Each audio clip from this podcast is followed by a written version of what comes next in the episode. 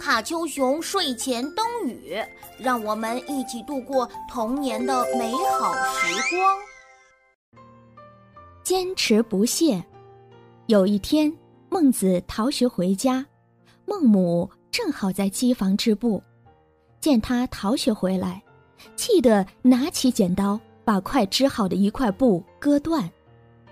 教训说：“你读书就像我织布。”织布要一线一线的连起来，一断就成不了布。你读书也要天天用功，才会有成就，不然就像我割断的布那样前功尽弃。孟子听了十分惭愧，马上回到学校奋发念书，后来终于成为了有名的大学问家。